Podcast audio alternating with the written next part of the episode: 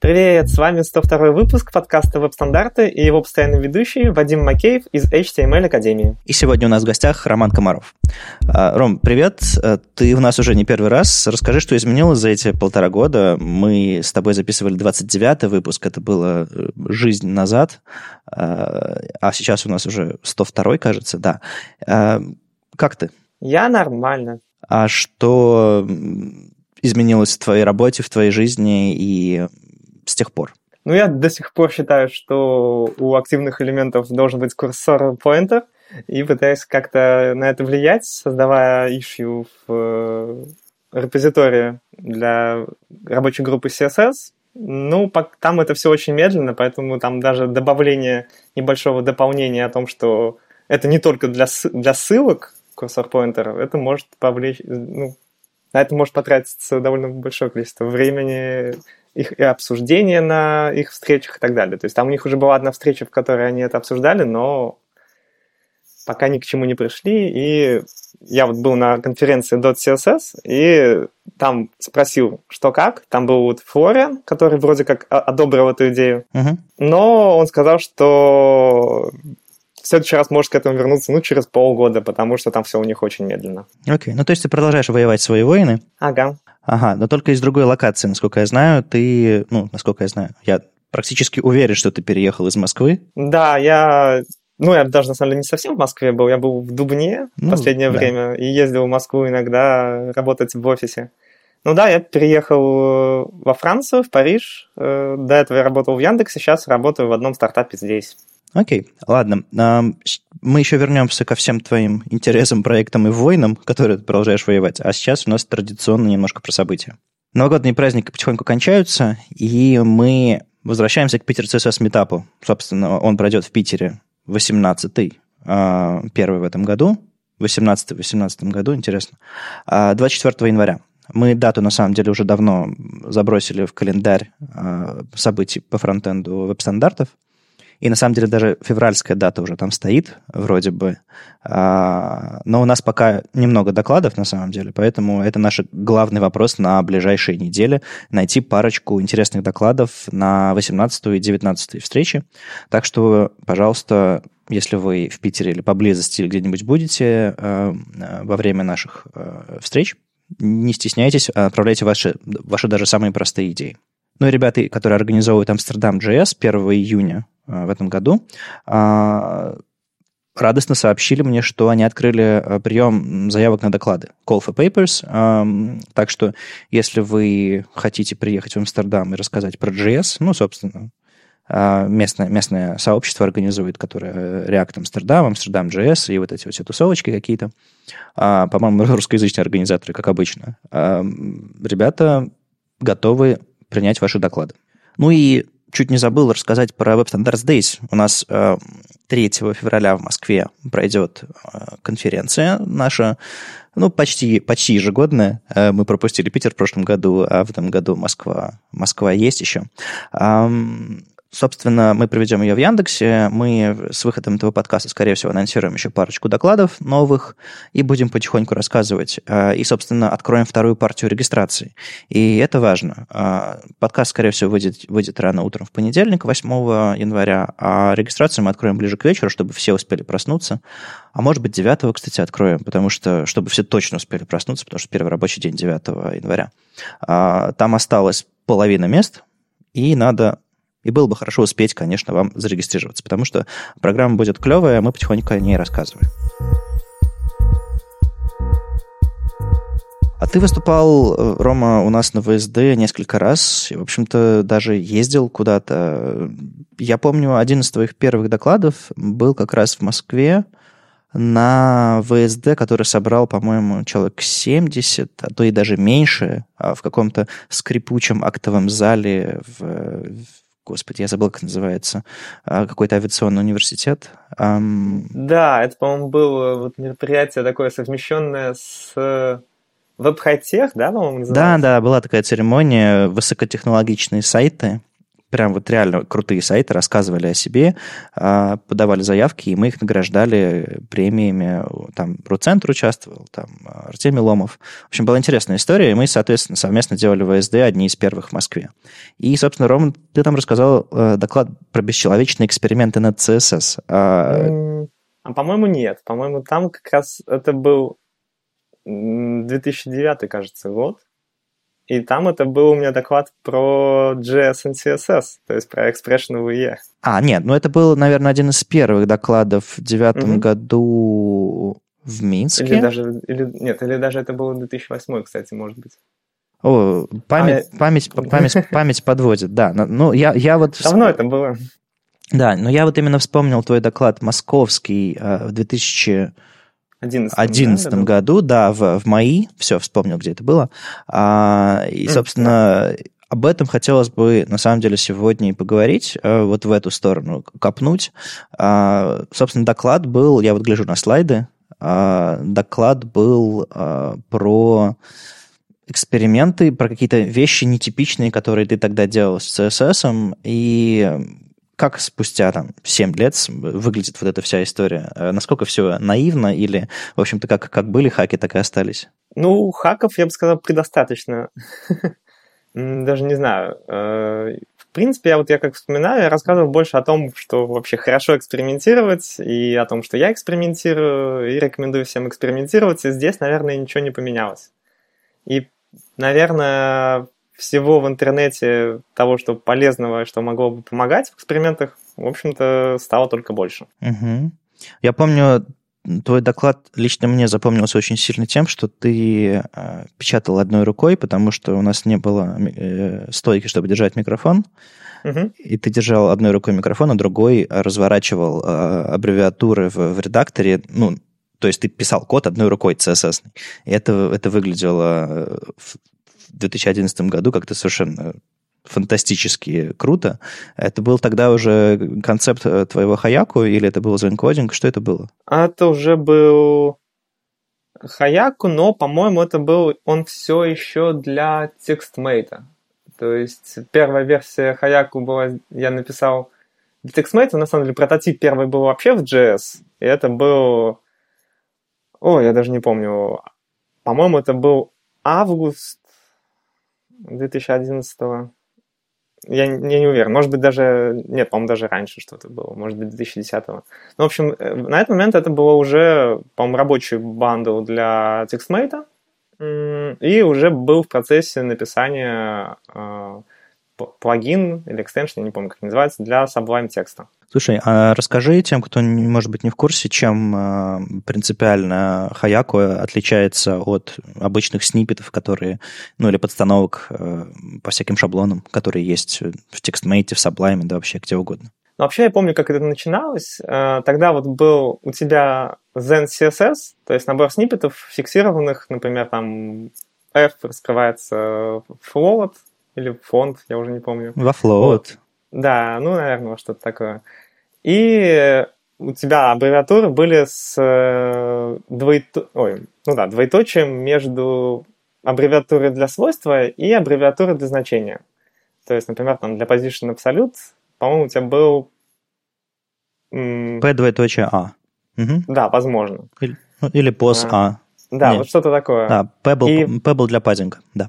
Да, и параллельно с этим э, в Яндексе Виталий Харисов сделал свой набор похожих сниппетов э, для э, IntelliJ IDEA, по-моему, да, это была тогда не WebStorm. Да, да, да, это еще была, это была еще идея. Вот, и там были очень похожие сниппеты, ну, потому что аббревиатуры, в принципе, все похожи делать, но без двоеточий. И где-то были ну, какие-то одни фичи, где-то другие фичи, но в итоге я так подумал, и мне очень не хотелось что-то запоминать, потому что я вообще очень не люблю ничего запоминать, у меня плохая память, так, и я подумал, что, в принципе, а почему бы не попробовать сделать это как-то автоматически, то есть у нас компьютер умеет вычислять всякие сложные вещи, почему бы мы в, в нашем текстовом редакторе не смотрели бы на аббревиатуру и не пытались бы догадаться, что же, ну, во что бы мы хотели, чтобы она развернулась. То есть, в принципе, когда мы смотрим на аббревиатуру, да, мы, мы своим да, каким-то рассуждениями можем предположить, во что она развернется, просто потому что да, мы знаем, что, что в CSS есть, мы знаем, что там мы используем, что мы чаще используем, что реже используем. И в обратную сторону мы вполне можем догадаться, какую мы аббревиатуру хотели бы написать для текущего свойства со значением. А, и вот я посидел-посидел, вот сделал такой вариант, который позволял писать аббревиатуры и с двоеточием, и без двоеточия, который понимал, что где там свойства, где значение, и при этом, по сути, там был такой фазе матчинг, то есть не обязательно было иметь, э, то есть там не можно, не обязательно написать там pos А, можно было по А, posit, apps и так далее, и все они, ну, очевидно, раскрывались в то, что нужно. И в дополнение к этому, так как это были динамические аббревиатуры, у нас, естественно, появилась возможность раскрывать цифровые значения, то есть написать W10, и оно раскроется в ширину 10 пикселей. А насколько и сложно вот очень... было, было написать вот этот вот э, алгоритм, э, который на основе свойств э, пытается найти подходящий? Потому что лично в моей голове эта задача не кажется тривиальной. На самом деле там самая-самая базовая вещь, я ее написал за вечер, вот прототип на JavaScript. Что я сделал, это я я не помню, как я конкретно сделал, потому что там есть, на самом деле, два варианта, как это можно делать. Но, по сути, можно взять аббревиатуру, которая у тебя есть, превратить ее в регулярное выражение. То есть вот у нас, например, поз А, мы берем, между каждым символом вставляем э, точечку, звездочку, перед PS добавляем нашу каретку, то есть что это начало слова, и после этого просто идем по всему списку доступных э, свойств и значений и матчим эту, этот regex на вот это все дело. И в итоге он, там, где у нас матчится, мы то и выбираем. Okay. То есть это если вкратце. Ну, то есть это был самый первый принцип, и он по-прежнему работает в самых последних версиях Хаяку, да? Ну, не совсем, на самом деле. То есть это был самый первый принцип, он, он отчасти работал в TextMate, в Sublime мне помогал Сергей Мезенцев, он, в общем, очень большую часть э, именно кода на питоне для Sublime написал, и там мы пробовали всякие разные варианты, вот там на каком-то очень хитром питоне э, писал какие-то вещи, которые я даже не понимал, как работают, но, в принципе, они делали примерно то же самое. Сейчас я начал потихонечку, потому что сам уже очень хочу уйти с Sublime текста, но Хаяк у меня там держит, перейти на что-то, в чем в основе чего лежит JS, да, это либо Atom, либо Visual Studio Code, и начал потихонечку писать основу для нового Хаяку на JavaScript. Окей. Ну, я думаю, те, кто захотят попробовать, они, все, они все-таки э, сдынут, э, с, смахнут пыль с Sublime и попробуют, э, как Хаяку работает в полную силу. И мы очень будем надеяться, что ты на JS все-таки напишешь, потому что, а, правда, тренд сместился, и если раньше на самом деле Python сильно ограничивал написание плагинов для для Sublime, и приходилось придумывать всякие... А, там, по-моему, подсовывали V8, который исполнял JS-код внутри Sublime и так далее. То есть сейчас как бы все можно сделать гораздо проще и нативнее.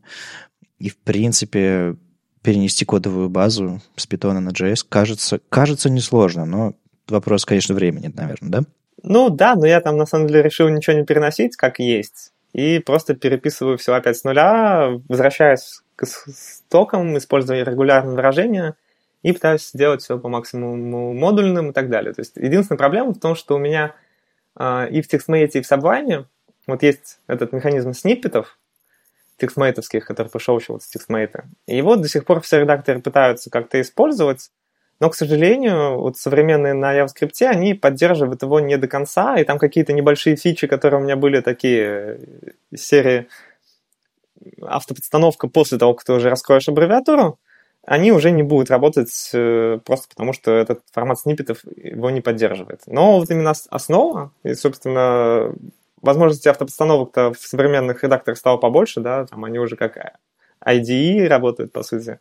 Вот. Но вот именно раскрытие аббревиатуры до сих пор э, актуально и будет работать, э, в общем, идеально. Даже получше. Я много чего хочу сделать чуть иначе и получше. А тот э, базовый принцип, который внутри TextMate был, собственно, э, в основе всех этих сниппетов, это, это пока по-прежнему единственный способ э, что-либо делать, э, или, может быть, есть какие-то другие API в других редакторах? Ну, смотря для чего. То есть это такое соглашение для формата сниппетов, то есть один... То есть там есть вот баксик, э, фигурные скобочки, все, что между них, по сути, изначально это более широкий вариант тапстопа, да, это место, где в, сни... в развернутом сниппете должен, должна поставиться каретка. Но у меня, собственно, вопрос такой, что нельзя ли этот принцип в принципе выбросить и использовать какие-то встроенные API э, редактора, которые совсем позволяют там типа на низком уровне, типа ты набираешь текст, и он дает, дает тебе какой-нибудь API, чтобы ты мог, или их просто не существует? Ну, на самом деле, там именно в эту сторону, наверное, такого нету. Э, до сих пор используют эти сниппеты, то есть может быть, в чуть более урезанном варианте, хотя, например, там в Visual Code есть э, одна фича, которая не была в TextMate, довольно полезна. Хотя не знаю, может, она сейчас уже появилась, TextMate там до сих пор разрабатывается.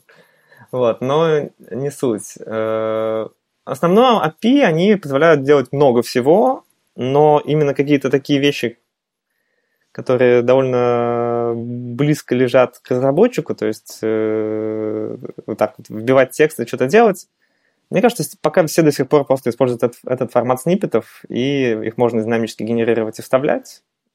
И да, используют их, наверное. Может быть, что-то есть, э, с помощью чего это можно эмулировать, но, скорее всего, там потребуется очень много работы, просто чтобы поднять вот то, что уже есть с помощью этих и делается с помощью этих сниппетов. Ну, я просто думал, раз э, само это API текстмейтовское, оно какое-то не до конца сделано, может быть, его выбросить, но тут вопрос, да, конечно, реализации.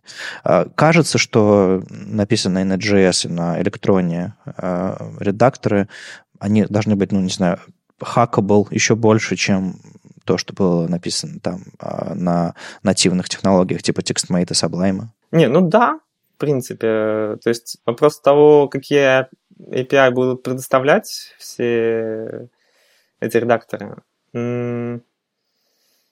Ну, вообще так, если смотреть, да, что люди с ними делают, там очень все прикольно. То есть э, я вот как раз пишу плагин для Visual Studio Code, ну, то есть не плагин даже, а просто, да, вот JavaScript версию, которая независима пока от редактора, и разрабатываю ее в Visual Studio Code, и там очень хорошо видно, как всякие интеграции со всякими системами могут помогать. То есть это и встроенный гид очень хорошо работает, и встроенный терминал очень полезен, и всякие штуки вроде поддержки джеста, то есть тестов, и на каждое сохранение они перезапускаются и показывают тебе, где ошибка, и можно там даже открывать свой файл с тестами, и выполненные тесты и пройденные будут показываться там с зеленым кружочком, а тесты, которые фейлятся, с красным, и можно там прямо оттуда запускать дебагинг этого дела. Ну, в общем, там очень все наворочено, и вот удивительно, вот Visual Studio Code пока ну, там были проблемы какие-то, но в целом довольно приятно работает, не особо медленно, я бы сказал.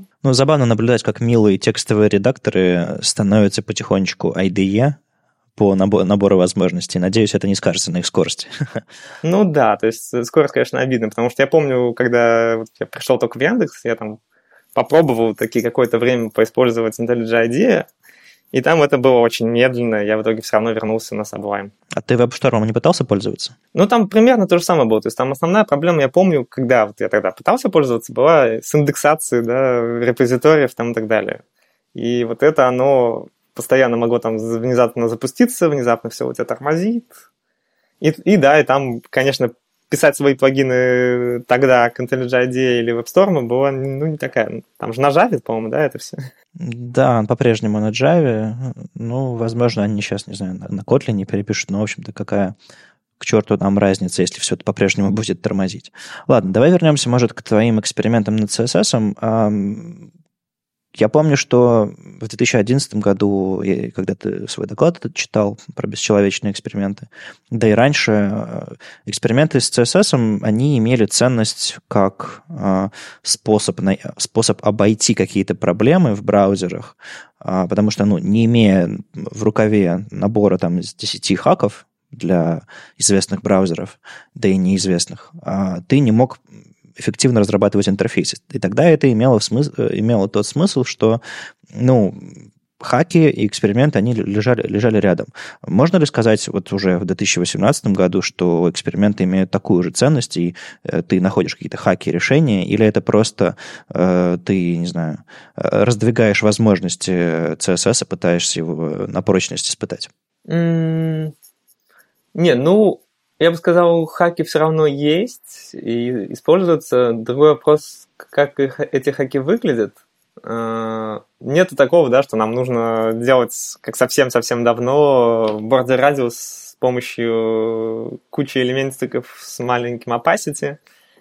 А, но в каких-то местах, то есть вот у нас появились флексбоксы, которые уже, в принципе, везде мы все используем, и вот на их основе можно делать, на самом деле, много всего интересного, которого, в принципе, граничит уже иногда с хаками. И какие-то вещи все равно остаются, где можно использовать флоты, и что-то с помощью них, что можно сделать, чего нельзя сделать ни с сетками, ни с флексбоксами.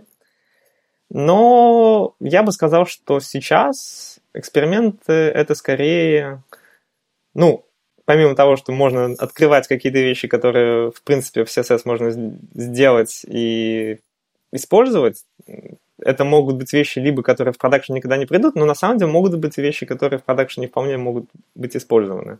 Но кроме этого, мне кажется, основной плюс экспериментов это просто то, что это очень хороший способ вообще обучения. То есть, когда ты экспериментируешь, ты очень хорошо копаешь вглубь, и у тебя знания будут устраиваться в голове практически. То есть ты будешь понимать, что откуда следует, э, ты применяешь здесь такие свойства, такие свойства, и видишь, как они взаимодействуют друг с другом.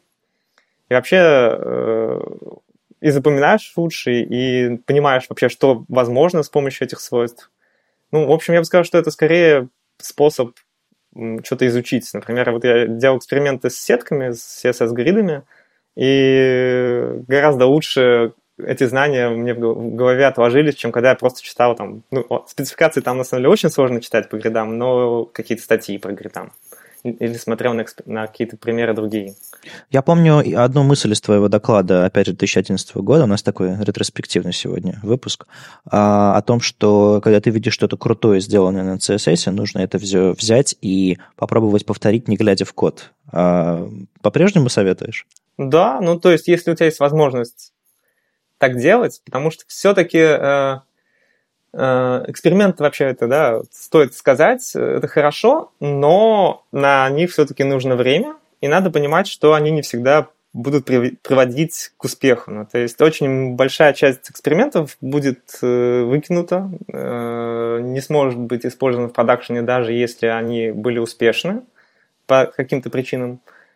И если есть возможность, если это нравится, есть время, то стоит экспериментировать. И да, вот когда ты видишь что-то, какую-то статью, если у тебя есть возможность сначала подумать, как же, как бы ты э, это реализовал или реализовал, то это, конечно, будет гораздо лучше, чем просто идти читать конечное решение, просто потому что у тебя тогда будет два решения. То, которое придет тебе в голову, и то, которое ты потом почитаешь. А где в твоей в твоем мире лежит граница между production ready решением и э, чудовищным хаком, который нельзя использовать. Э, как бы ты определил ее? Hmm. Ну, для меня граница скорее в том, какие браузеры мой хак поддержит, э, есть ли проблемы с производительностью подобного хака, и насколько потом то, что будет сделано с помощью этого хака, будет сложно поддерживать.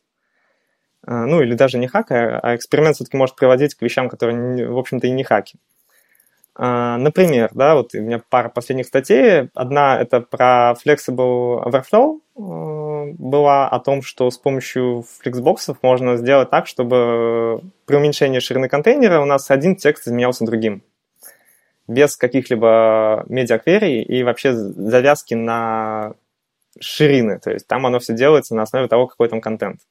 Вот есть такой эксперимент, а есть эксперимент, который самый последний, с э, использованием каунтеров в качестве такой логической единицы и вот всего такого, и с помощью чего можно там какие-то игрушки делать. Вот Ну вот я хотел еще, на самом деле, первый uh-huh. а, обсудить, а, а к игрушкам вернуться потом.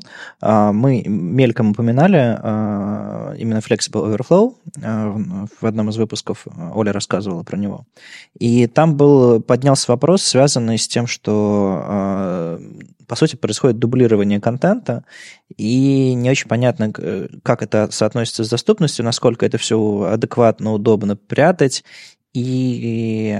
А, этот способ кажется абсолютно, абсолютно правильным. То есть а, не бывает такого, что мы просто обрезаем тексты в реальной жизни. Мы всегда пытаемся uh-huh. адаптировать, а, не знаю, заменить. А, если у нас кнопочка очень маленькая, мы ставим туда иконку. Если достаточно большая, или в самолете, допустим, на какая-нибудь аварийная инструкция, она написана словами, чтобы четко было понятно, потому что иконки могут читаться разными смыслами.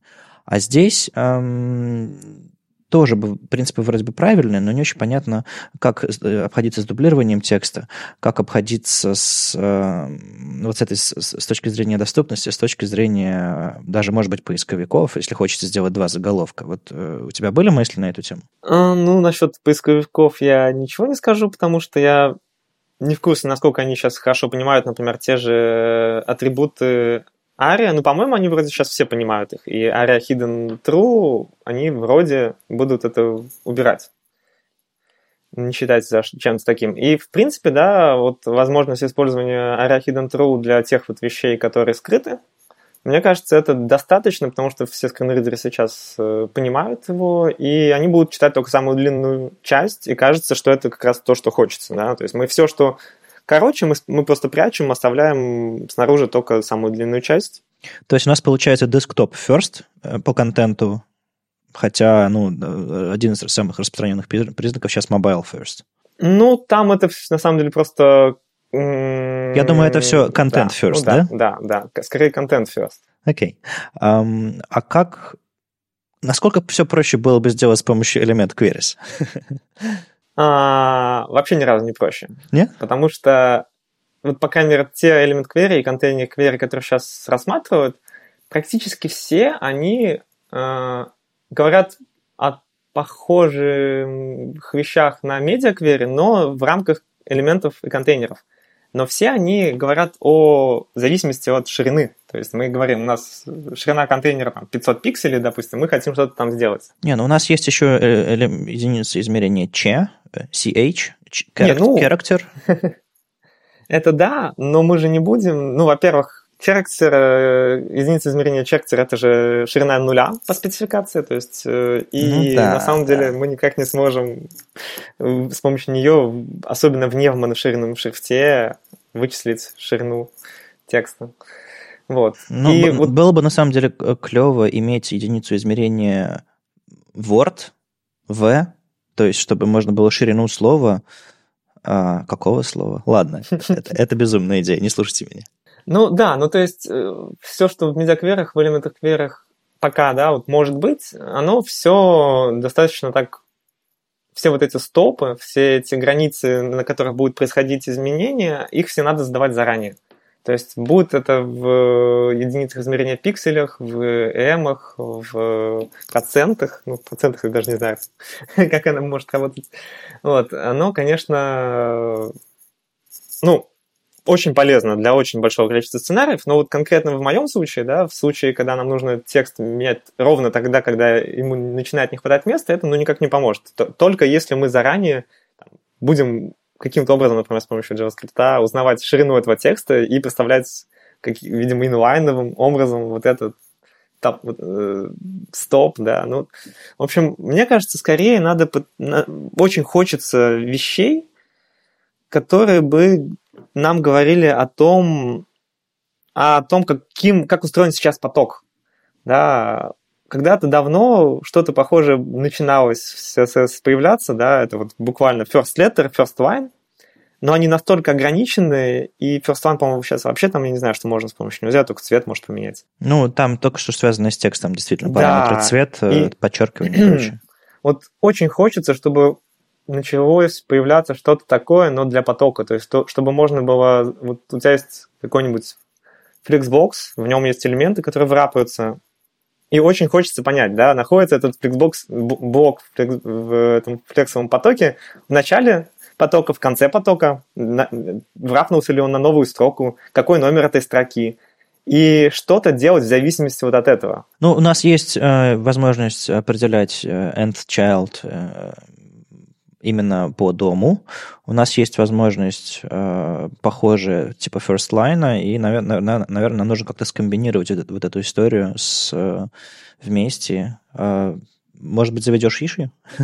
Ай, я думаю, это будет задача не, не проще, чем то, что есть элемент кверях или в контейнер кверях, и их ожидать того, что они будут в ближайшие несколько лет, мне кажется, бессмысленно, если честно.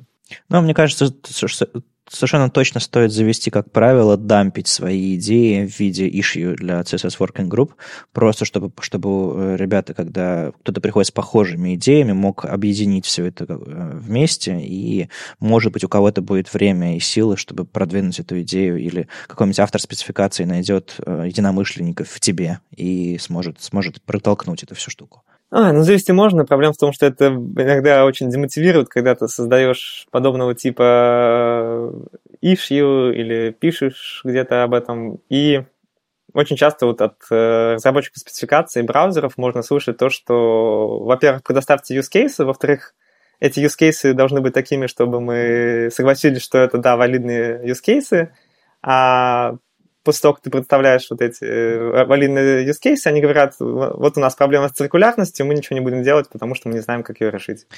Ну, это понятно. Ну, на самом деле, можно всегда призывать сообщества, у которых, может быть, найдутся идеи. Ну, тебя читают люди в Твиттере, опять же, русскоязычное сообщество, его тоже можно, можно как-то призывать. Там оно, конечно, не так активно высказывается, не так красиво, как а, англоязычное, но тем не менее.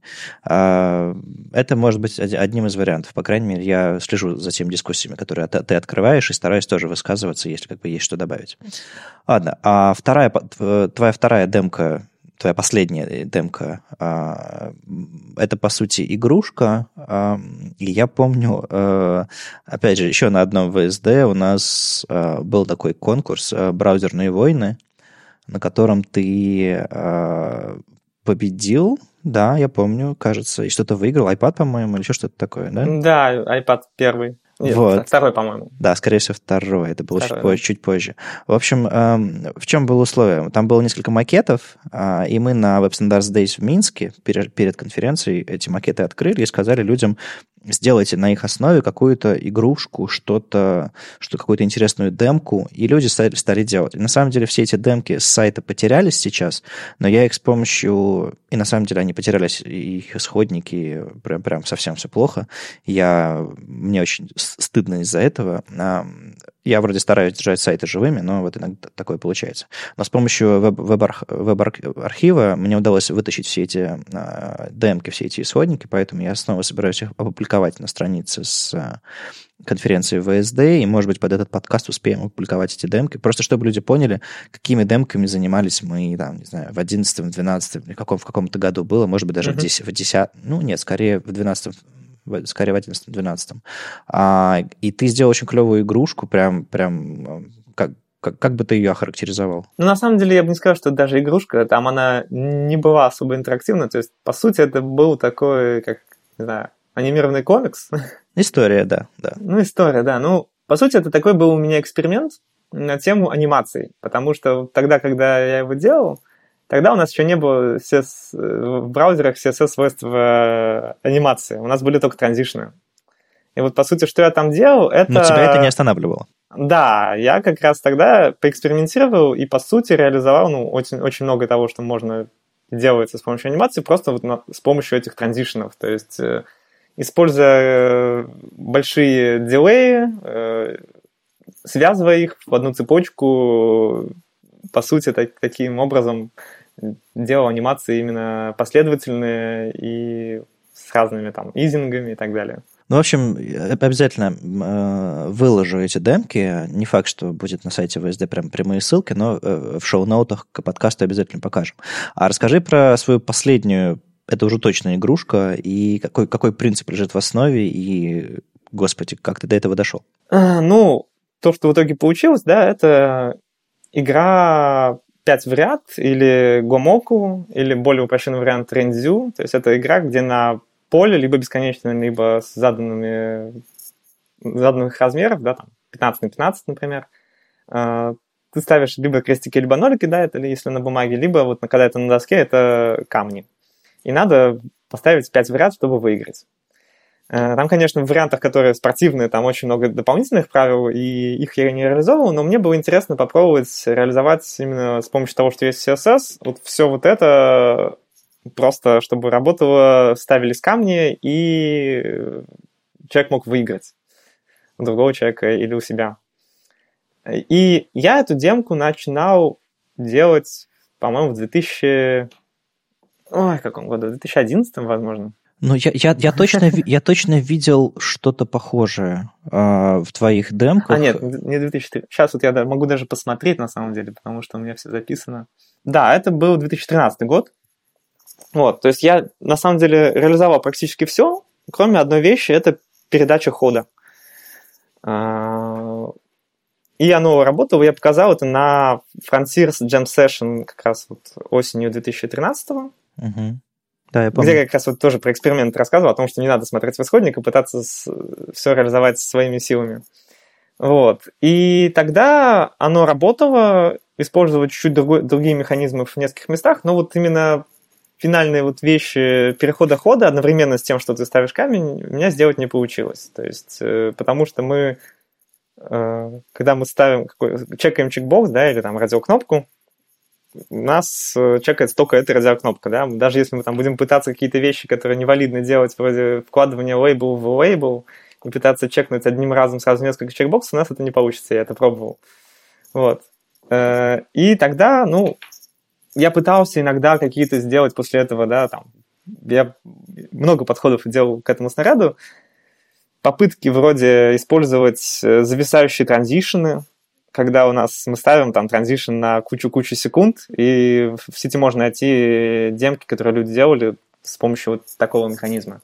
Но все оно мне либо не нравилось, как получается, потому что там оно могло не работать. Вот с этими транзишнами, да, ой, были какие-то браузерные проблемы. У меня почти получилось это реализовать, но потом в каком-то или в каких-то двух даже браузерах оно могло внезапно слетать там или сбиваться или еще что-то. Ну, в общем, я долго пытался реализовать проблему передачи хода, и вот недавно наконец-то решил ее. Как пришло решение? Просто в очередной раз возился и понял, что... Или просто вспомнил, что есть счетчики? Ну, не совсем. Я в очередной раз э, что-то в интернетах искал, натолкнулся на статью Юны Кравец, которую я уже давно читал, э, тоже вот как раз об игрушках на CSS, где она описывала э, как раз э, всякие игрушки, сделанные с помощью каунтеров, то есть CSS-каунтеров. Потому что, например, если там была игрушка, например, одна из э, с полем, как для дартс, надо попадать в круги, и в зависимости от круга, в который ты кликаешь, у тебя счетчик очков увеличивается на вот это вот число, потому что там это с помощью каунтеров довольно легко считать. Вот. И там же у нее был недалеко, ну, в этой же статье, можно будет тоже потом ссылку привести на нее, а, пример с крестиками-ноликами. Там каунтеры, кстати, практически даже не использовались, а там использовался вот механизм с чекбоксами, но такой довольно простой. И Юна тоже не смогла решить передачу хода, и у нее для этого используется таймер по 5 секунд на каждый ход, после чего там изменяется поле с крестиков на ноликов, и, соответственно, вот разные игроки могут ставить, ну, по времени. У меня в моем решении на Frontiers Jam Session было просто, что мне надо было кликать два раза. То есть я там ставил чек, чекаешь, потом у тебя скрытый чекбокс для передачи хода был. Вот. И вот смотря, на самом деле, вот даже больше не на этот пример с крестиками-ноликами, а, например, с э, Darts, если там все зачекать, то очков становится очень много. Я подумал, что что же происходит, когда у нас каунтер становится с 9 на 10, да, то есть когда у нас меняется разрядность единиц в счетчике, в числе, у нас он становится шире, то есть у нас вместо одного символа становится два символа. А я же как раз вот только писал статью о том, что в зависимости от ширины текста, да, и доступной ширины у нас можно, в общем, подменять контент. И, в общем, сложив вот это все, я как раз, смотря вот на другой пример с крестиком ноликом, вспомнил, что да, вот у меня был вот этот эксперимент, в котором у меня не получилось это реализовать. В итоге я понял, что вот, вот все, наконец, э, это должно сработать, просто потому что оно должно сработать. Ну и оно сработало после того, как я посидел, поэкспериментировал. Ну, иногда есть такое ощущение, что какие-то кстати, CSS-трюки, это как, знаешь, как э, знаменитые теоремы. Они сидят, сидят, и их кто-нибудь когда-нибудь решает, и получают какую-нибудь, не знаю, Нобелевку условную за них. Ну, похоже. Например, там есть э, очень интересный пример, да, статья довольно давно была, по-моему, кстати, в какой-то из э, подкастов, кажется, даже вроде раз, ее, она упоминалась, это про Fabulous 4, вроде это называлось. Это метод, который использовался в основном в верстке для e-mail, для того, чтобы там э, реализовывать респонсивность, э, которая используется, ну, делается с помощью calculation, то есть calc в CSS, в котором делается 100% минус число, либо число минус 100%, и потом ограничение с помощью max width и min width э, получающегося результата. То есть, да, был такой. Было такое, да. И вот э, на самом деле вот это, да, такая вещь, которая на самом деле позволяет очень много всего делать и не в рамках e-mail. То есть это отчасти, на самом деле, такие немножко э, контейнер квери, ведь, потому что оно зависит от ширины родителя, а не вьюпорта. И ну, вот не помощью... в чистом виде, но... Ну, то есть это такая небольшая частичка, да, с помощью которой можно управлять э, шириной элемента в зависимости от ширины контейнера. Ну, в принципе, да, да. Вот. И вот такие вот вещи, да, очень прикольно, когда кто-то находит и делает. Либо, да, вот вторая так, такая штука, которая меня тоже вдохновило, это а, CSS Logs.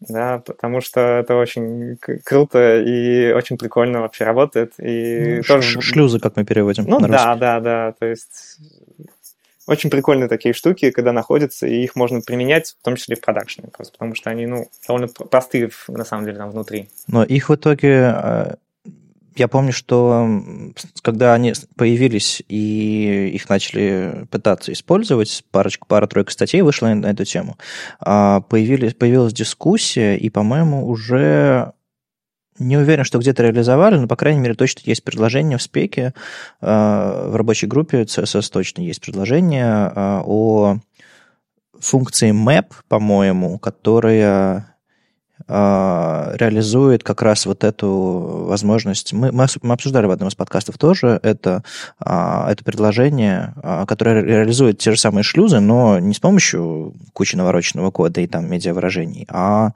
с помощью отдельной функции, которая выдает одно и то же значение. Ну, то есть у нас есть min-максы вот в эти, uh-huh. в, в гридах, ну, не в гридах, а в принципе есть. И то же самое, что-то похожее, вот функция, которой ты отдаешь два значения, и в зависимости от чего-то там она применяется. В общем, надо будет раскопать и дать ссылку, но я к тому, что а, чей-то эксперимент привел к тому, что эту штуку реализовали нативно. А, может быть, э, вот место экспериментов как раз их роль э, не только в том, чтобы обучать э, людей делать безумные вещи, ну и, в принципе, практиковать свой CSS, а в том, чтобы добавлять в язык то, того, чего там не хватает. Ты как думаешь? Ну, в том числе, э, очень хотелось бы верить, что какие-то вещи будут подхватываться, да, например, вот очень хочется условий для переменных, э, и вот вещей каких-то, да, вот с условностями очень хочется э, всякого. Например, вот как минимум, да, у нас уже есть в спецификациях, и вроде должно вот, вот появиться, это не, не, не min-max, а отдельно min и отдельно max, который можно использовать вообще в любых единицах. Вот оно уже в спецификациях есть, и тоже очень хочется. И вот каких-то условных вещей очень-очень-очень не хватает, да, то есть э, когда с переменными ты что-то делаешь, без условий приходится задавать кучу-кучу-кучу этих переменных, и не очень но, удобно. Но переменные открыли ящик Пандоры. Ну, Безуслов, там, безусловно, да. потому что как только появились а, первые признаки языка программирования, ну так или иначе переменные, а, хоть они и кастомные свойства, но мы их все равно воспринимаем как переменные, а, сразу захотелось большего. И вот интересно, когда будет следующий взрыв, а, этот кембрийский, когда мы получим а, принципиальные изменения языка, не просто новую систему раскладки, а прям вот логику языка, которая поменяется. И вот в этом месте хотелось бы поговорить как раз о влиянии на спецификации, влиянии на процессы. А, я помню, из последнего ты как раз заходил, ну, о чем ты говорил вначале, а, заходил в рабочую группу и предлагал э, изменить спецификацию, чтобы там она не рекомендовала курсор э, поинтер не только для ссылок, и как какой-то какой отклик ты получил. А какие еще подобные эксперименты у тебя были? Ну, точнее, не эксперименты, а там, предложения, которые ты публично э, вносил или где-нибудь спорил на чем-нибудь в чужих э, иших. Ну, в Твиттере там часто бывают споры, то есть там же есть Табаткинс, есть многие другие люди, которые с может, как-то, ну, в рабочую группу входят, да, Дэвид Барон и много еще кто.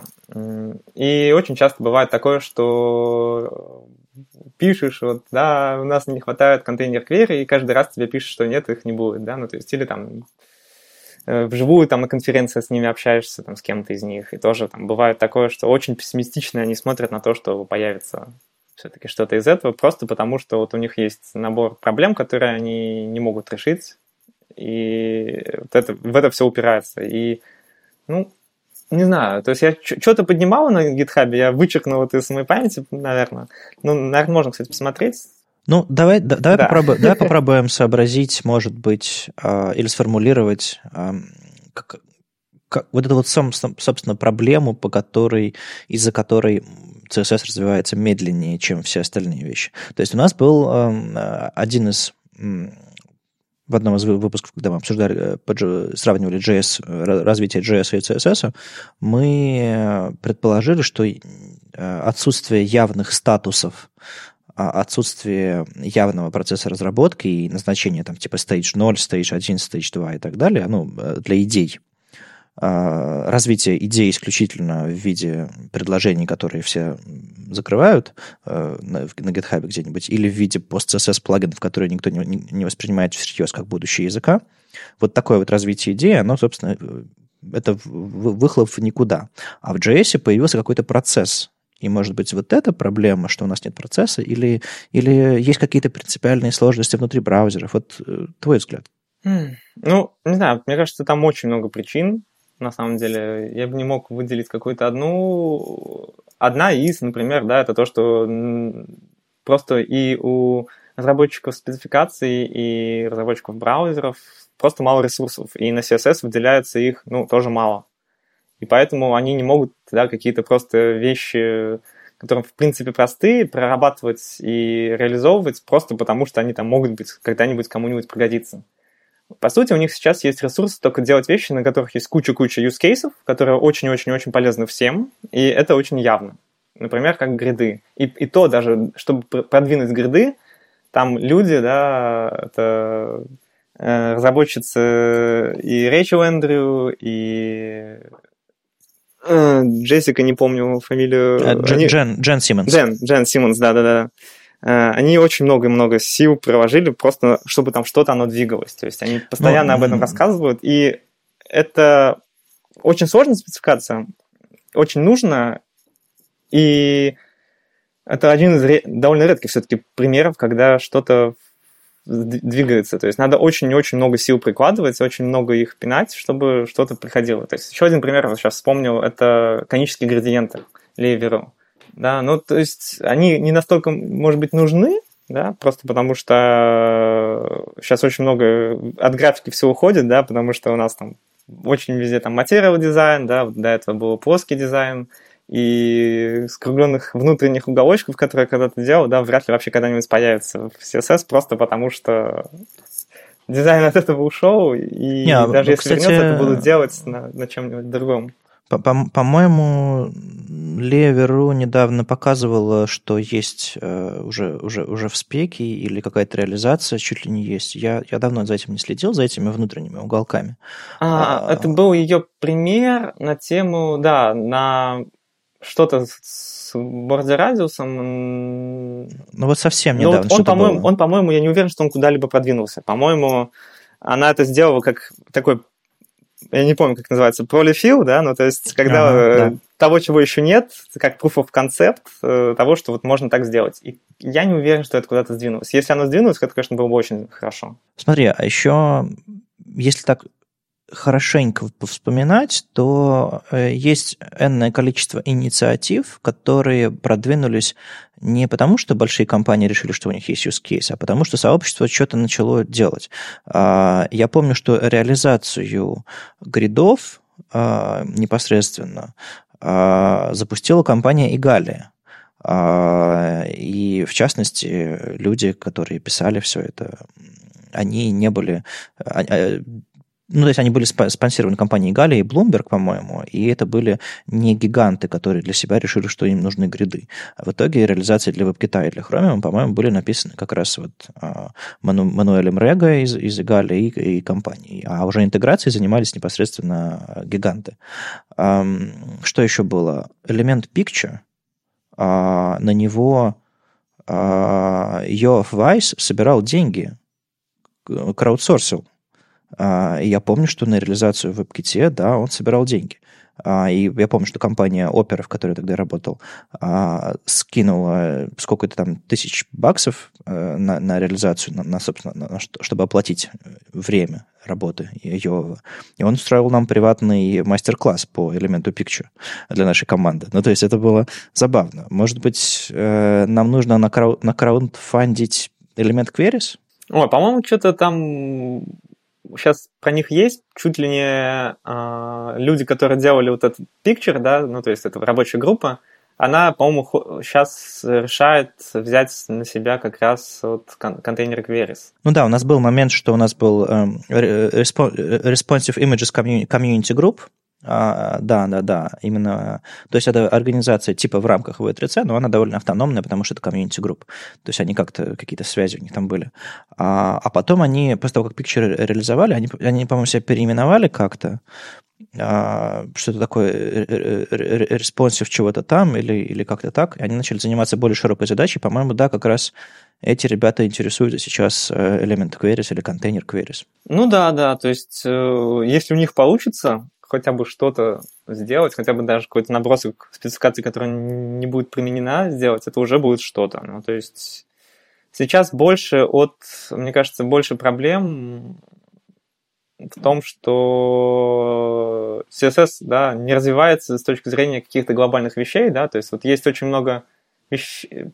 всяких каких-то фич, которые упираются вот в эту циркулярность, например, да, то, что мы там в одном месте задаем ну, да, вот это, про контейнер query, да, это самое очевидное, это когда ты зависишь э, от ширины контейнера, поэтому селектору ребенка уменьшаешь по ширине и э, соответственно, контейнер в итоге становится шире, да, ну, то есть вот эта вот циркулярность, она... Угу. Ну, то есть э, возможность попасть, э, за, да, за, да, зациклиться. Да, есть, который, типа, сложно решить. То есть, мне кажется, это... То есть, если так думать, да, то есть человек может решить эту проблему. То есть можно всегда взять набор правил, по которым такие проблемы решать. Основная проблема, мне кажется, да, в том, что в CSS очень многое вот, э, делается не, на, не в рантайме, да, а там ну, в общем, там вот эти вот различия того, когда что делается, и там с этим у калка много проблем, с переменными тоже. И вот, вот это вот такая вот большая, большой пласт вещей, э, они боятся трогать, потому что боятся за, в том числе за производительность, да, то есть если разрешать какие-то вещи, ну, разрешать не в плане позволять, а в плане... Поддерживать. Да, поддерживать, и то оно может сказаться на производительности, да, то есть вот разрешение каких-то таких проблем возможно может быть только при, например, полном пере, переписывании движка, да, CSS с учитыванием вот этих, вот этих вещей. Потому что сейчас кажется, что в очень многих местах именно в э, коде, который отвечает в браузерах за CSS, э, подобное разрешение таких конфликтов, оно просто ну, на это не рассчитано, и, видимо, просто это не просто добавить, да, потому, именно потому что а, э, те, кто занимается браузером, да, то есть вот Google Chrome, они как раз вот против, ну, то есть не против этого, да, но они говорят, что вот мы не можем это сделать. Да? Скорее всего, наверное, они все-таки пробовали. То есть это, я не думаю, что они говорят это просто потому, что а, они вредные какие-то, да. Я думаю, не, они пытались, иногда, но иногда и так не кажется, к сожалению. Ну иногда да, да. Всерьез кажется, что они просто вредные. У меня есть еще один пример э, чего-то похожего, что просто было, ну, не работало в браузерах из-за особенностей там рендеринга, загрузки. А была еще директива viewport в CSS, которую некоторое время поддерживала Opera и Internet Explorer с префиксами MS и O, соответственно. А, сейчас мы мета-viewport задаем э, в HTML-документе, и, а, соответственно, браузер заранее понимает, какой у него будет viewport, рассчитывает его и на, это, на этой основе начинает рендерить. А когда у нас viewport появлялся в CSS и мог менять а, в момент загрузки и парсинга CSS, как то есть браузер приходилось бы а, перерендеривать, пере, пере, перерисовывать в зависимости от CSS, который пришел в viewport документа, и по-разному применять там медиавыражение и все остальное. Вот эта вот штука логически просто не вписалась в процессы загрузки рендеринга, которые уже существуют. И, собственно, что Opera еще до того, как, как дропнул свой движок, просто отказалась от этого, что Internet Explorer, по-моему, выпилил эту штуку с viewport. Вот такой вот просто особенности рендеринга текущего. И мне кажется, это такая, знаешь, архитектурная проблема, которую, ну, можно обойти только переписав, но тогда это сделает код несовместимым, а мы пытаемся бороться с обратной совместимостью, бороться, поддерживать ее точнее. И это все как-то очень странно. Я, честно говоря, не вижу на горизонте каких-то там принципиальных шагов по, по переписыванию всего. Мне кажется, что кто-то в какой-то момент просто возьмет и начнет рисовать все на WebGL, на канвасе, и только так мы сможем выйти из этого порочного круга. А, я, я бы не сказал, что он сильно нас, прям вот безумно нас ограничивает, но это точно не позволяет нам развиваться достаточно быстро, как мы хотим. Ну да, да, ну то есть там очень много каких-то вещей, в том числе, ну есть и идеологические, да, например, что они не хотят, чтобы в зависимости от того, какой там CSS, что-то на странице перерисовывалось больше дам одного раза, то есть и чтобы потоковый рендеринг HTML оставался, да, то есть вот всякие такие штуки. А, и еще, да, том числе, например, они не хотят реализовывать фичу, если она не будет реализована на 100%, да, то есть это вот тоже такая как бы сомнительная вещь в том плане, что они, да, вот с теми же контейнер-квери, например, очень хороший пример — это э, псевдокласс, который бы определял, э, зафиксированный ли элемент, когда у него есть position стики, да, то есть вот это тоже такой вот home, на котором я чуть-чуть побился, и... Ну, то есть э, состояние. Да, Стик... состояние. И вот его не будет, потому что они, опять же, боятся, с одной стороны, циркулярности, того, что будет что-нибудь, что будет выбивать, да, вот это вот состояние стики, если ты его задашь у элемента, потому что, в принципе, да, такое может быть, там, марджины, там, все такое на это влияет. А с другой стороны, они не хотят поддерживать только часть функциональности, например, да, изменения вот по такому стике только вещей, которые влияют на Repaint. Потому что почему бы и нет, да, то есть самый частый use case в таких вещах это добавление теми, тени или фона вот этого вот элемента со стики, да. Ну, ну, а, уж, ну мы, же, мы же обсуждали с тобой сегодня да. уже про first, first line, где можно применять только часть свойств. Да, и вот мне кажется, что они боя... почему-то боятся делать таких вещей, потому что, ну, мол, разработчики будут э, хотеть большего и будут ругаться на эту тему, я не знаю. Ну, то есть, мне кажется, вместо того, чтобы вот так вот делать добавление частичной поддержки, ну, не так страшно. Если потом найдется способ к этой частичной поддержке добавить что-то еще, это будет проще, чем в каких-то других ситуациях в CSS. Ну, то есть это не будет такого, что будут какие-то большие проблемы с обратной совместимостью, на мой взгляд.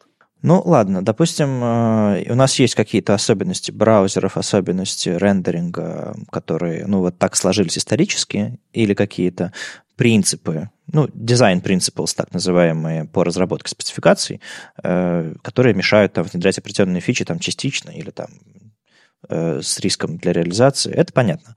А вот чисто синтаксически CSS мешает Мешает ли что-то сейчас э, в CSS развивать его лучше, а, чем, допустим, тот же JS? Ну, JS во многом смысле гибче, можно там полифилы писать для JS на JS, это понятно. А вот CSS, может быть, нам стоит переписать его на другой синтаксис, CSS, не знаю, с другим расширением и моим таймпом его подключать к странице, и тогда нам будет проще его развивать? Mm, не знаю, мне кажется, так, именно этой проблемы в CSS особо нет. То есть вопрос, да, когда там есть какие-то расширения синтаксисов вроде э, вариант SAS без скобочек или Styles, это все скорее ближе к код стайлу.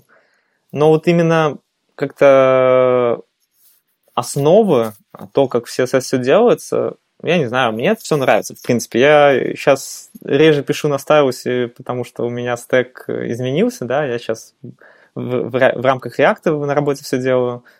И там использую Styled Components, который, в принципе, тот же обычный CSS, да, то есть это не такие CSS and JS, когда он там ты используешь, обычно. да, не, не используешь там JS-объекты, а все такое, а просто пишешь обычный CSS.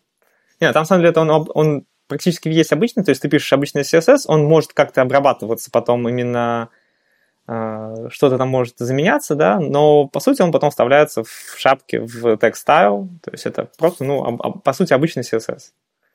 И, наверное, даже можно как-то, я подозреваю, подхачить, чтобы там использовать какой-нибудь другой синтаксис, да, типа Stylus или SAS, но мне кажется, что обычный CSS-синтаксис довольно понятен. Мне кажется, это одна из вещей, почему CSS, в принципе, полетел, да, по сравнению со многими другими решениями. То есть он хорошо читается, если там все правильно писать. И вообще, ну, не знаю, я люблю CSS. Ну, смотри, э, допустим, кастомные свойства. Как люди ругались, когда их не через бакс реализовали, а сделали, э, ладно, переменные. Их сделали как а, свойства с нулевым префиксом, и это функции var и так далее. Это все сделали ведь для того, чтобы не конфликтовать с существующими принципами написания языка, какими-то конструкциями, которые были определены давным-давным-давно при проектировании языка и поддерживаются редакторами, браузерами и всеми на свете, чтобы была какая-то обратная совместимость. А вот такие вот вещи не мешают развивать язык? Не хочется ли каких-то там селекторов или каких-то вложенностей э, ну, вот сейчас единственная ситуация, в которой можно вкладывать э, внутрь директивы что-то другое, это медиавыражение, page, по-моему, директива, хотя она ни черта не поддерживается, но медиавыражение можно вкладывать в медиавыражение. Вот это единственная ситуация, в которой мы директивы э, можем вкладывать. А вот это вот нестинг, э, э, он, он синтаксически сложный, конечно же.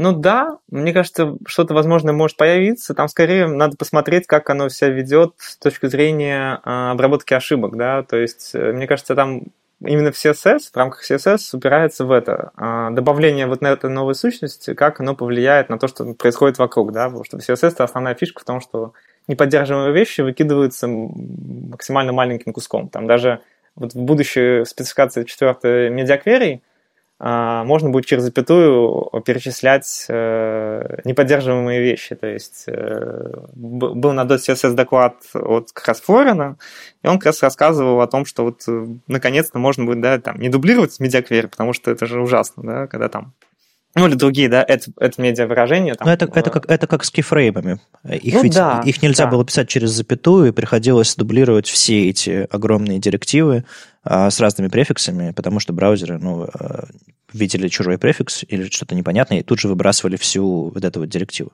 Ну вот да, и сейчас как раз вот так вот это место в CSS будет изменено, и можно будет так писать. То есть э, какие-то вот вещи в CSS меняются. Я не знаю, будут ли, поменяется ли, например, так, также в рамках множественных значений, да, то есть когда у нас есть свойства, но есть множество значений, и будет ли выкидываться только одно значение.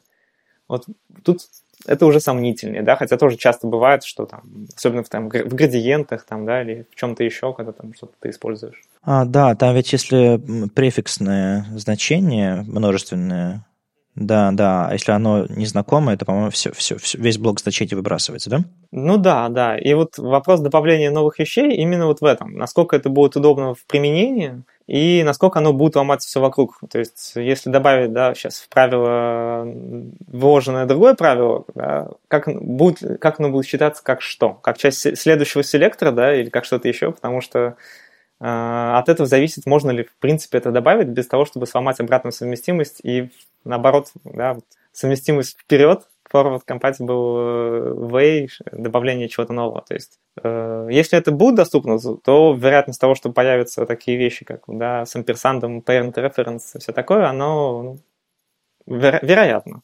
В крайнем случае это будет делаться как вот это медиа, то есть оборачивать все в дополнительные это что-нибудь, то есть а, и в том числе обычные правила. И в принципе, ну, окей, но люди всегда смогут это себе упростить с помощью препроцессоров, если захотят, да, или каких-то утилит. А как вообще тенденции эм, вот по развитию CSS за последний год-полтора?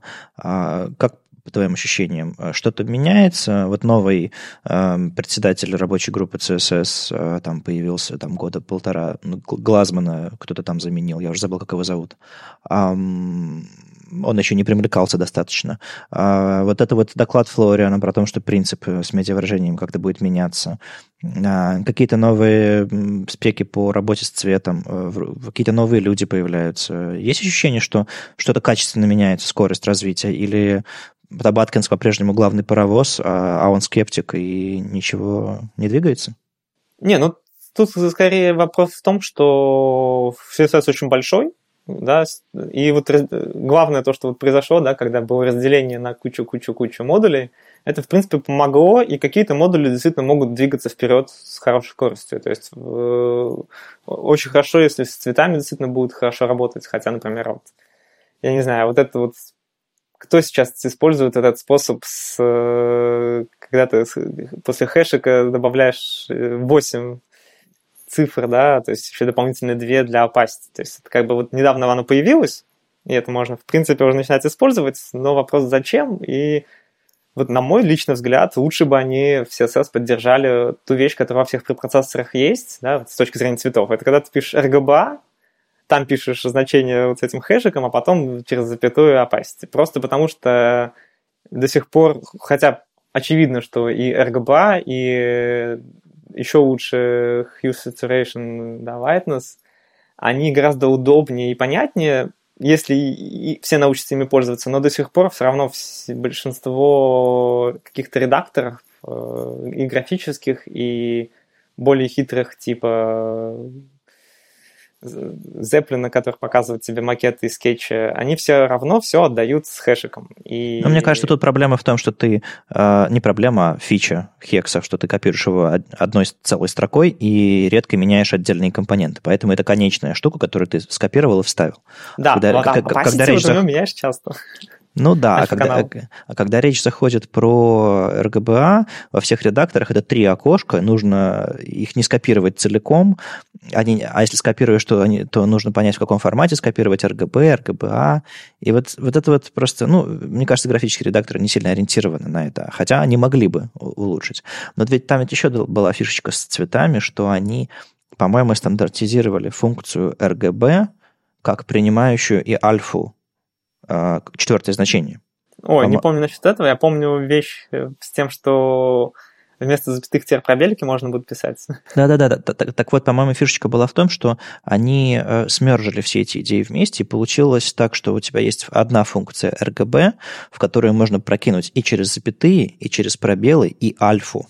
То есть она такая вся универсальная. Надо будет посмотреть, где она сейчас находится и насколько применима. Ну, было бы, конечно, интересно, особенно если там... Точно в спеке есть, а вот реализации, по-моему, нет. Ну вот насчет реализации, конечно, да. То есть ну, в спеках всегда было много чего, для чего реализации нет, и потом ты спек выкидывали. Я просто помню, когда я вообще изучал HTML и CSS, какие там прикольные вещи были в CSS 2.0 до того, как появился 2.1, в котором кучу всего вырезали. Или в спецификациях HTML были вещи вроде таблицы, и в таблицах выравнивание по знаку в колонке. Ну, О, есть... Да, мечта, мечта. это давно-давно было, в спецификациях описано, но никто не, никогда не, это не реализовали, и мы живем без этого. Ну ладно, посмотрим, к чему нас приведет CSS. А, и хотелось еще немножко поговорить про твой стек и продолжай, продолжая тему CSS, поговорить немножко про Stylable. Вот тут э, знакомый нам э, чувак э, Брюс Лоусон написал э, на 24 Ways э, одно из там многих э, введений в Stylable, которые в рамках э, редактора Wix разрабатывается. Это синтаксис, который позволяет расширять CSS вот, вот в этом в типичном э, реактовском, ну или там в других э, фреймворках, библиотеках контексте э, через всякие кастомные свойства, всякие э, псевдоэлементы. Как тебе вот эта вот затейка, э, используя синтаксис языка, не изобретая новый, как это делает SAS, LESS и там Stylus, а расширять а, работу вот в современном мире компонентов? Ну, на мой взгляд, это вполне рабочий вариант. Почему нет? А, у них вот в этом Stylable очень многие вещи похожи на те идеи, которые у меня когда-то были утилить для того, чтобы обособлять стили и потом их как-то применять вне зависимости от контекста. Тут, в принципе, это очень похоже на похожую, ну, на что-то такое. То есть вопрос в том, как оно будет двигаться дальше, что они там придумывают еще, как это будут люди применять. Это хороший способ, для, я бы сказал, да, для статичных стилей. То есть, если тебе нужны в рамках того же React или чего-то еще, потому что это, я так понимаю, в принципе, не зависит. Ну, то есть система система агностик, да? Ну, а, по, крайней мере, они, по крайней мере, они заявляют, что эта да. штука будет работать с другими. И вот так как оно генерирует статичные стили, да, когда тебе нужны статичные стили, мне кажется, это, ну, довольно хороший, в принципе, вариант. То есть я так на него почитал, у них, может быть, пока документация не, идеальная, то есть там не хватает каких-нибудь живых примеров, с которыми можно было поиграться. Но в целом выглядит интересно. То есть э, если хочется использовать обычный CSS э, именно во внешних файлах и не нужны какие-то динамичные вещи, которые прям вот глубоко меняют CSS на лету, вполне можно попробовать использовать. То есть пока все равно он там может быть сыроват местами, и стоит просто поглядеть в его сторону и там в продакшн прямо там на большие проекты не тащить. Но возможно поэкспериментировать, посмотреть, пощупать, почему нет.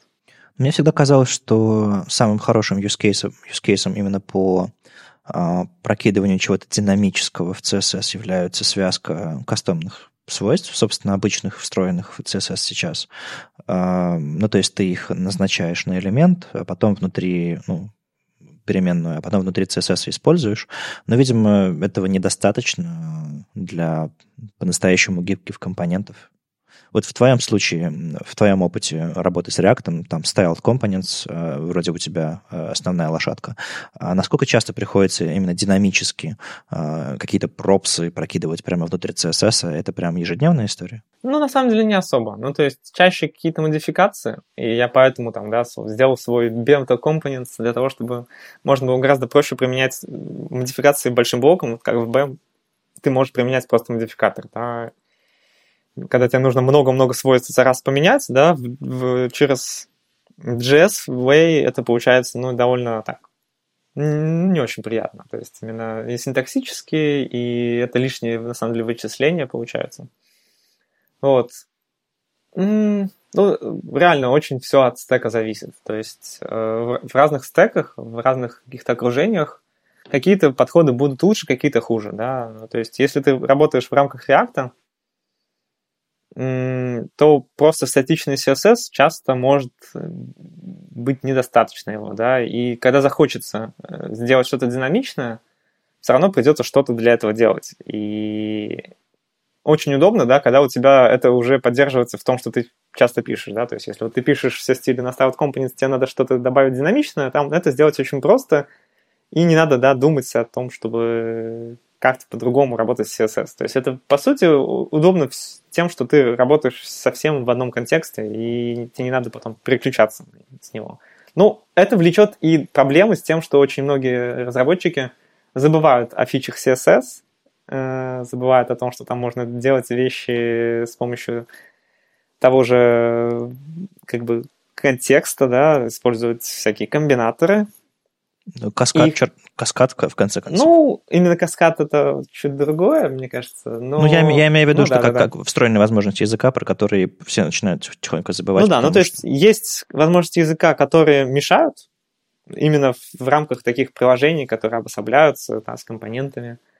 Но есть и вещи, которые можно использовать. То есть э, единственная проблема, например, а, контекстных модификаторов, если они используются с комбинатором непосредственного ребенка, только в том, что он чуть-чуть раздувает специфичность. Если с этим нормально работать, то в принципе никаких именно проблем, когда все классы автоматически генерятся теми же style components, не будет возникать. И это часто очень гораздо удобнее применять, чем прокидывать пропсы и делать условия на каждом элементе когда ты можешь просто сделать контекстную модификацию. А можешь ли ты рассказать про свой опыт э, входа в новый стек, насколько он отличался от того, чем ты занимался, допустим, в Яндексе, и был ли у тебя какой-то опыт работы вот с, с, с React, насколько все бесшовно, удобно и просто для тебя случилось, когда ты поменял место работы? Ну, прям когда я поменял, еще э, у нас там не было такой вещи, как, например, мы ее не использовали, э, create React Component, и, в принципе, да, работать именно с веб-паком и вот с конфигурацией, когда надо что-то там подключать, и вот это все было не очень удобно.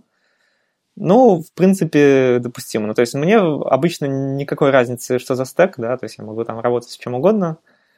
И потом, чуть позже, мы начали использовать там, для пары других проектов э, Create React App, и за исключением того, что когда хочется что-то туда дополнительно подключить, чего они не разрешают, он очень много проблем снял именно того, что э, думать о реакции и думать о веб-паке вот с Create React App об этом, например, не нужно. А, за исключением случаев, когда вот они по идеологическим причинам не хотят давать, э, подключать всякие дополнительные лодеры и так далее просто, без того, чтобы делать eject этого Create React App. Ну, там куча форков на эту тему вроде бы есть. Ну, там не форк, там скорее такой из интересных решений это а, Create React App Rewire или что-то такое, которое позволяет как раз вот этот конфиг веб-пака проксировать, добавлять всякие дополнительные штуки, но очевидно, что оно не так надежно, как с Eject, но при этом с Eject у тебя пропадает возможность обновлять то, что все приходит у тебя с этого Create React Ну, в общем, ну, это такая отдельная тема, в принципе, не особо критичная целом, ну, мне, мне нормально. То есть с React, э, именно со Styled Components э, проблем нет. То есть э, если ты переходишь на React и ты, у тебя есть привычка писать CSS как CSS, то Styled Components очень хорош. То есть, когда я пришел, у нас там на самом деле не было Styled Components, у нас там как раз были просто отдельные CSS-файлики, которые, по-моему, с post-CSS делались и мы их подключали просто ну, импортом, да, в нужных компонентах. Потом сейчас постепенно все переписываем на Styled Components, и со Styled Components получается ну, во, во многом удобнее. Просто потому что все в одном контексте, Styled Components не, не мешает практически ничему, то есть там тот же обычный CSS, в принципе, все хорошо. Поддержка синтаксиса в редакторах для этого есть. А насколько э, с пониманием и вообще с интересом, и коллеги отнеслись к, к Бэмту, к, к твоим э, некоторым идеям, которые ты притащил вот именно из BEM методологии? Ну, нормально. Ну, то есть я сейчас там отвечаю за CSS, поэтому, в принципе, я могу делать что угодно в этом плане. А, поэтому, в принципе, всем все норм. Какие-то вещи, которые я там проношу, уже начинают использовать. Э, прям BEM Components там сейчас я практически не использую, просто потому что хочется там их чуть допилить еще местами, но вот именно в целом там идея там каких-то модификаций, именно использование возможностей CSS внутри Styled Components, а не просто делание все через условия с пропсами, то все получается гораздо лучше и поддерживаемое в итоге. Ну, то есть ты немножко экспортировал все эти идеи за рубеж и, и находишь в умах э, коллег, э, ну, приносишь новые идеи. Ну да, да. А насколько люди вообще знакомы с, с этим стеком? Потому что как бы в русскоязычном сообществе, понятное дело, что все слышали про BEM, так или иначе все пробовали, ну, то, кроме совсем уж новичков или, или динозавров. А как э, вот среди, среди твоих коллег есть понимание, э, кроме обычного вот этого типа блок-элемент-модификатор, что, что, что это такое и почему этот принцип хороший и интересен? Наверное, нет. Но все-таки на Западе, да, это вот и сейчас по работе понятно, и когда на конференции какие-то ездишь, спрашиваешь. В принципе, понятно, что от БЭМа пришло только именование классов и именно методология архитектурная, да, только в той части, что разделение на блоки элементов модификатора. А, в BEM, который в Яндексе, да, одна из фич, ну, вообще, если так подумать, BEM — это была такая реализация компонентного подхода, который сейчас везде есть. Просто в определенном каким образом. С, без э, автоматической генери- генерации классов, да, то есть вся изоляция была, была компонентный подход, складывание... Ну, изоляция была на уровне инструментов, на уровне договоренностей. Да, то есть то, точно так же, как сейчас, да, например, в а, одной из плюсов, да, которые все, кто использует CSS и JS, перечисляют, это использование CSS и JS да, в одном контексте. Это разделение не по... А, блин, каждый раз забываю этот термин, который они говорят. А, то, что, да, разделение не представление, не вид представления, да, а оно все равно сохраняется, но разделяется, да, вот по компонентам, да, и внутри компонента у тебя все близко. То есть в рамках CSS и JS это все обычно в рамках одного файла. В рамках BEM раньше, да, у тебя и JS, и CSS, и все остальное для компонента вот в Яндексе, оно кладется все равно в рамках одной директории, одного облачка, и это, в принципе, то, ну, все то же самое, просто вид сбоку, на самом деле. И вот очень многие вещи, которые в BEM были когда-то придуманы, они переизобретаются, да, в рамках э, компонент э, вот реактив, ну, того, что, ну, в общем, компонентного подхода, который используется в том числе в реактивных приложениях, в том числе в каких-то других контекстах. И, да, местами э, работает так же или лучше, просто потому что у нас уже все современнее. Ну, наш э, мир, как обычно, не идеален, поэтому коммуникация замедленная, осложнена языковыми барьерами и да чем угодно. Соответственно, многие идеи, к сожалению, пере, переизобретаются, хотя могут реиспользоваться, наверное. Но э, на самом деле обмен людьми, то, что мы заговорили по-английски, и то, что кто-то по, по, поуезжал, наверное, нас сделает э, понимание между двумя мирами э, русскоязычного фронтенда и всем остальным миром, ну, может быть, лучше. Ну да, ну, например, тот же, э, как его зовут, Styleable, да, там же, я так понимаю, над ним частично вроде Юра Ткаченко, наверное, работает, потому что он вроде тоже в той же компании, что Брюс сейчас, mm-hmm, X. Да. И я думаю, он тоже наверняка там какие-то идеи, в том числе и Бэма, приносит к этому всему. Ну да, там интересный коллектив собрался. Юра, Брюс и эти забавная компания людей э, из израильского, собственно, с этого стартапа, который начал Викс. А за ними интересно наблюдать. С вами был 102 выпуск подкаста «Веб-стандарты» и его постоянный ведущий Вадим Макеев из HTML Академии. И сегодня у нас в гостях был Роман Комаров. На самом деле мы э, выпустим этот выпуск 8 числа, ну, чтобы заранее. А в среду будет у нас маленький спецвыпуск, в котором мы расскажем, а, мы с Андреем Мелеховым сели у нас в студии на днях а, в Академии и записали маленький ликбез на час, а, вообще нашу историю работы со звуком, с микрофонами совсем на свете, поэтому если вам интересно начать собственный подкаст, или вы, вы, уже, вы уже его записываете, или вообще вам интересно посмотреть на наши э, постпраздничные морды а, в окружении техники, а, подключайтесь, э, мы анонсируем выпуск, спецвыпуск а, видео, исключительно видео без аудио, в смысле без радиоверсии, в среду. Вот. А так, э, я надеюсь, на следующей неделе к нам вернутся наши, мои, мои коллеги, и у нас есть еще план затащить а, одного спецгостя, а, так что ждите, и будем держать вас в курсе новостей. До связи, пока. Пока-пока.